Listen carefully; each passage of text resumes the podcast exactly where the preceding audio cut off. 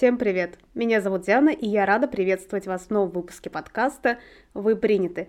Этот подкаст про карьеру. Здесь мы говорим о том, как найти новую работу, что нужно для того, чтобы повысить свою ценность на рынке труда, как расти в карьере и повышать свою заработную плату. Ну и самое главное, к чему мы с вами идем, это умение управлять своей карьерой, а не зависеть от воли работодателя. Сегодняшний подкаст про карьерные ошибки. Поехали!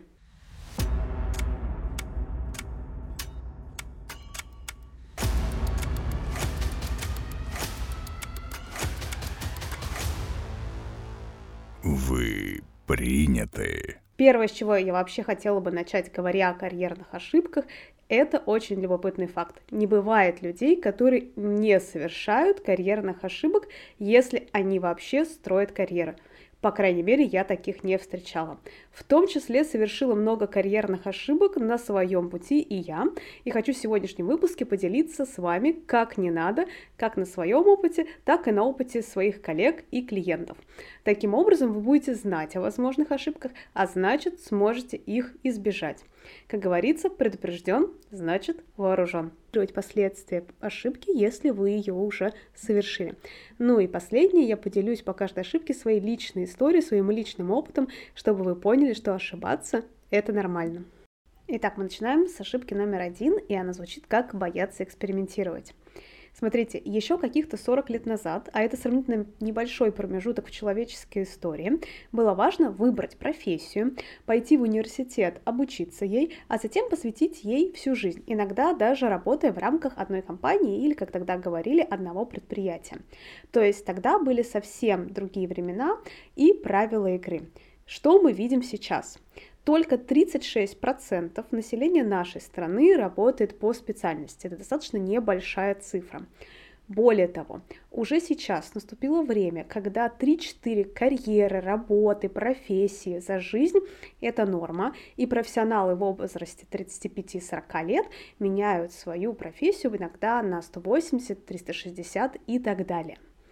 Поэтому, что важно делать, чтобы не совершать эту карьерную ошибку? Пробовать себя в разных областях. Притом я говорю в разных областях, не подразумевая, что вам нужно становиться так называемым летуном и постоянно менять место работы. Нет, здесь скорее про параллельные процессы. На старте карьеры вам стоит поработать на разных должностях в качестве стажера, чтобы в принципе понять, а что вам нравится, а что нет. Даже если отрасли, в которых вы будете работать, не связаны вообще никак с предметом учебы, точно советую это делать. Так вы избежите той ситуации, когда вы поработали в компании, поработали в профессии, сколько-то лет, например, 5-6, достигли, может быть, даже каких-то карьерных высот, а потом пришли ко мне на консультацию с жутким выгоранием, и с фразой «я вообще не понимаю, зачем я это делаю», это явно не то, чем я хотел бы заниматься всю свою жизнь. Если говорить о зрелых профессионалах, то здесь важно не ограничивать себя, с одной стороны, только вертикальным ростом своей профессиональной отрасли, а смотреть шире, всегда оценивать возможность каких-то горизонтальных и кроссфункциональных переходов. А с другой стороны, параллельно с развитием своей, например, корпоративной карьеры, пробовать что-то новое, например, в частной практике или на фрилансе, пробовать изучать какие-то новые профессии и смотреть, что вам наиболее близко, где вы можете применить уже имеющиеся у вас навыки и сделать наиболее бесполезный переход. Поделюсь своей карьерной историей с точки зрения экспериментов. На самом деле это чуть ли не единственная ошибка из всех шести, которых мы будем разбирать сегодня, которые я по факту не совершала. Как же так произошло? Еще в начале своего карьерного пути я попала в компанию Unilever на программу развития менеджеров-стажеров. И вся программа предполагает, что за время своего развития ты проходишь несколько так называемых ротаций или карьерных переходов и, соответственно, учишься адаптироваться в новой для себя среде. За два года, которые я провела на программе, я успела побыть HR-бизнес-партнером для разных функций – логистика, продажи, хорика.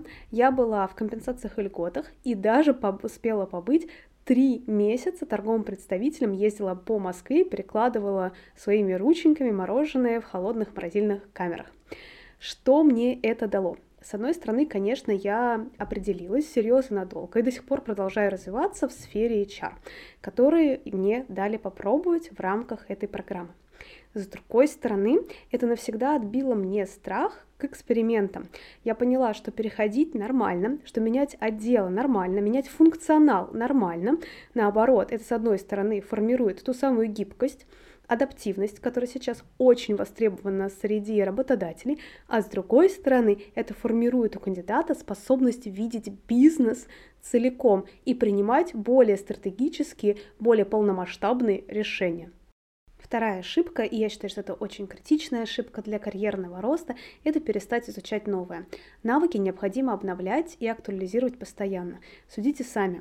Многочисленные исследования доказывают, что средний срок жизни навыков на данный момент это 2 года, а потом они меняются, они устаревают. Почему? Потому что скорость изменения в мире, особенно с точки зрения технологий, искусственного интеллекта, сейчас настолько большая, что, конечно же, это влияет на те навыки, которые востребованы. И постоянное обучение и переобучение необходимо, чтобы просто оставаться на плаву. Особенно смотрите выше, если вы меняете несколько карьер за жизнь, как сейчас становится новой нормой. Что же нужно делать? Нужно изучать как профессиональные, так и смежные навыки постоянно, что называется, в режиме онлайн, а также расширять кругозор, читать что-то, что не напрямую, может быть, относится к вашей работе, но формирует умение адаптироваться и ту самую большую картину мира. Как учусь я? Ну, вообще, я фанат обучений, особенно разных обучений, не всегда связано со своей профессиональной деятельностью. И я правда учусь постоянно на статьях, книгах, на каких-то видео и в том числе на длинных, хороших, хорошо продуманных курсах. Из последних интересов для меня, конечно, маркетинг продвижения, что полезно как в HR, так и в карьерном консультировании. Третья ошибка, которую я, к сожалению, тоже очень часто наблюдаю среди хороших профессионалов, работать не там, где хочется. Если человеку не нравится его работа, если по будням он через силу, что называется, встает с кровати и мечтает, о господи, ну когда же наступит пятница, то это очень видно. Это видно и по результатам, которые человек показывает в работе, и по негорящим глазам на собеседовании. Когда руководители дают обратную связь, ну что-то не зажгло, вот это тот самый, как правило, момент. И наоборот, людей, которые очень любят свою работу, их видно за километр, их замечают по первым двум-трем фразам в разговоре, неважно в собеседовании или просто в то, что называется беседе на конференциях, в обычной жизни, не в профессиональной среде. А работодатель, конечно же, в первую очередь хочет видеть мотивированного сотрудника, который с энтузиазмом берется за проекты, предлагает свои идеи и реализовывает их. И, к слову, выгода в данном случае обоюдна, потому что именно таких людей быстрее всего продвигают по карьерной лестнице. Почему работа, в принципе, может не нравиться? Причин великое множество. Корпоративная культура не подходит, коллектив токсичный, сама суть работы не отвечает тому, что человек знает, умеет и хочет делать и так далее. И здесь каждый случай нужно разбирать индивидуально и подбирать тактику решения вопроса, исходя из проблемы. Расскажу один из моих случаев, когда я на заре своей карьеры работала в компании, чья корпоративная культура мне не подходила из-за слишком жесткой иерархии, ограничений по возможности выдвижения инициатив. Соответственно, это не давало мне возможности учиться и развиваться, даже пусть и на своих ошибках. Ошибки там вообще, мягко говоря, не приветствовались. Хотя мы с вами знаем, что ошибаться в карьере – это абсолютно нормально. Также было понимание, что карьерного роста не будет.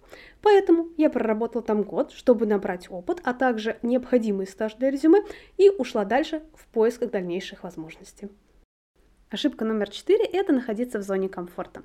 Представьте себе такую ситуацию. Вы работаете достаточно много лет в одной компании и в одной и той же должности, знаете коллектив и процессы от и до, выполняете задачи закрытыми глазами.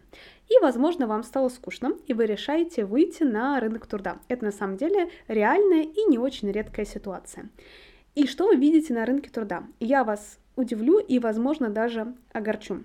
Рынок труда не очень заинтересован в таких кандидатах. Если вы сможете что-то найти, то это будет компания из той же индустрии на ровно такую же должность. Почему? Потому что кандидаты с таким моноопытом считаются неамбициозными, которые сидят на одном месте и выполняют свою должностную инструкцию от корки до корки и ни шага влево, ни шага вправо. Они не очень ценятся, к сожалению, на рынке.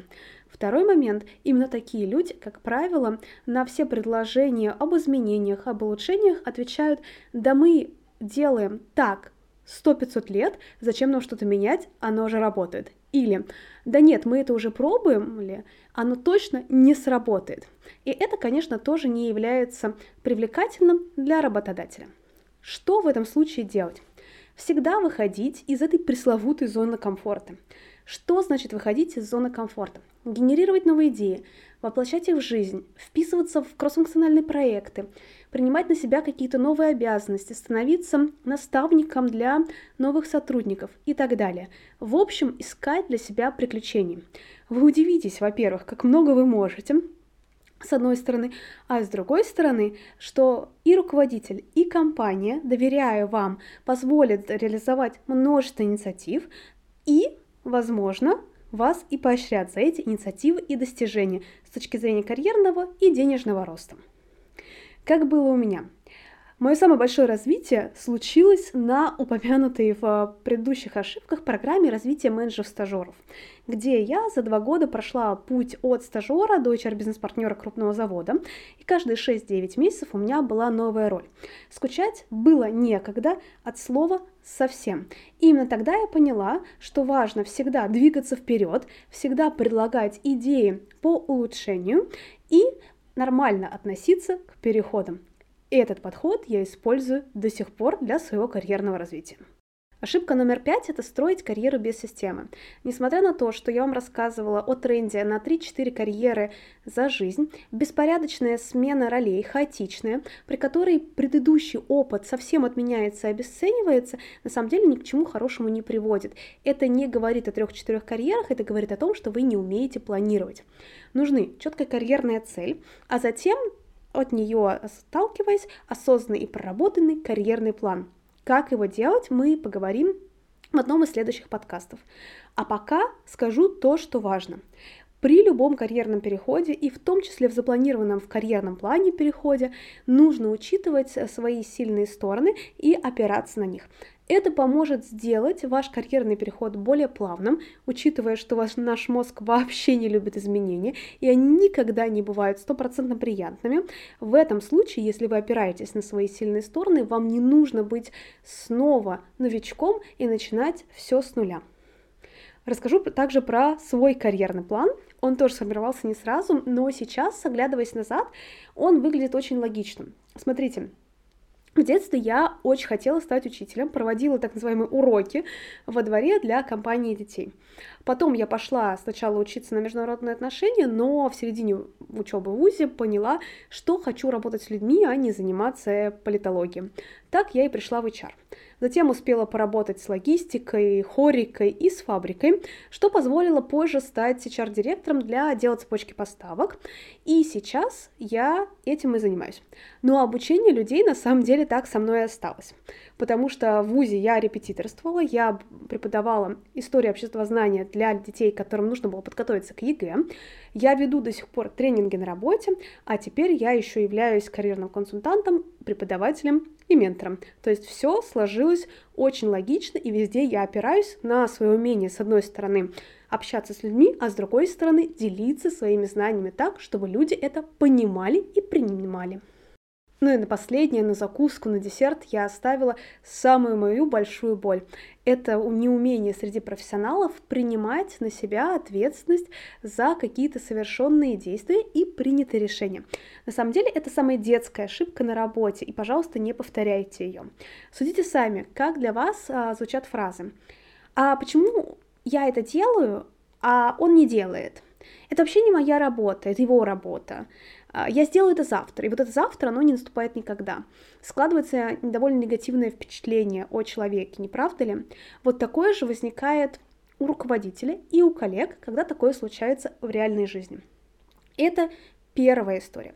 Вторая история, когда человек принял какое-то решение, что-то сделал, особенно если он находится не на нижнем уровне организации, а занимает какую-то уже руководящую должность, и после того, как решение по какой-то причине не взлетело, было ошибочным, а мы помним, что ошибки на работе — это нормально, главное уметь на них учиться и вовремя корректировать, но человек отрицает это решение, он говорит, что все произошло все случилось именно так, как случилось не из-за него, а из-за Пети, Васи, Маши и так далее, а он вообще святой и сделал все правильно. Вот такое неумение брать на себя ответственность за свои решения и за свои поступки обычно приводит к тому, что таких людей не повышают в карьере. В идеале должно быть так. У вас есть задача, есть условия, есть ресурсы. Попробуйте ее решить, посоветуйтесь с руководителем, если не получается, предложите какие-то разные варианты протестируйте, что работает, что не работает. Если совсем никак не получается, об этом нужно открыто и вовремя сказать. Обсуждайте возможные варианты решения, ведь вы взрослый и ответственный человек, который хочет карьерного роста. Так возьмите на себя эту ответственность и будьте открытыми, честными и пытайтесь добиться результата. Есть у меня одна история, которая как раз показывает, почему я знаю, что такое не брать на себя ответственность и почему я теперь всегда эту ответственность на себя беру. И за эту историю мне на самом деле до сих пор стыдно. Как-то раз на работе я взялась вести проект, который был для всей компании, и который я, к сожалению, потом завалила из-за слишком большого объема задач и других приоритетов, а также слишком маленького опыта на тот момент ведения проектов. А также мне стыдно за то, что я не нашла себе силы вовремя признаться руководителям, пока это не приняло масштаба катастрофы, которую нельзя было скрыть, потому что уже были завалены все сроки. К счастью, конечно, мне тогда дали еще один шанс, и его я уже не упустила, но на будущее я для себя приняла решение, что, с одной стороны, я всегда буду пытаться довести проект до конца, а с другой стороны, если вдруг мне это не получается, я буду вовремя об этом сообщать. Ну что, на сегодня наш выпуск завершен. Если вам было полезно, то, пожалуйста, не забывайте ставить лайки. И до встречи в следующем выпуске. Пусть у вас все будет карьерно. Пока!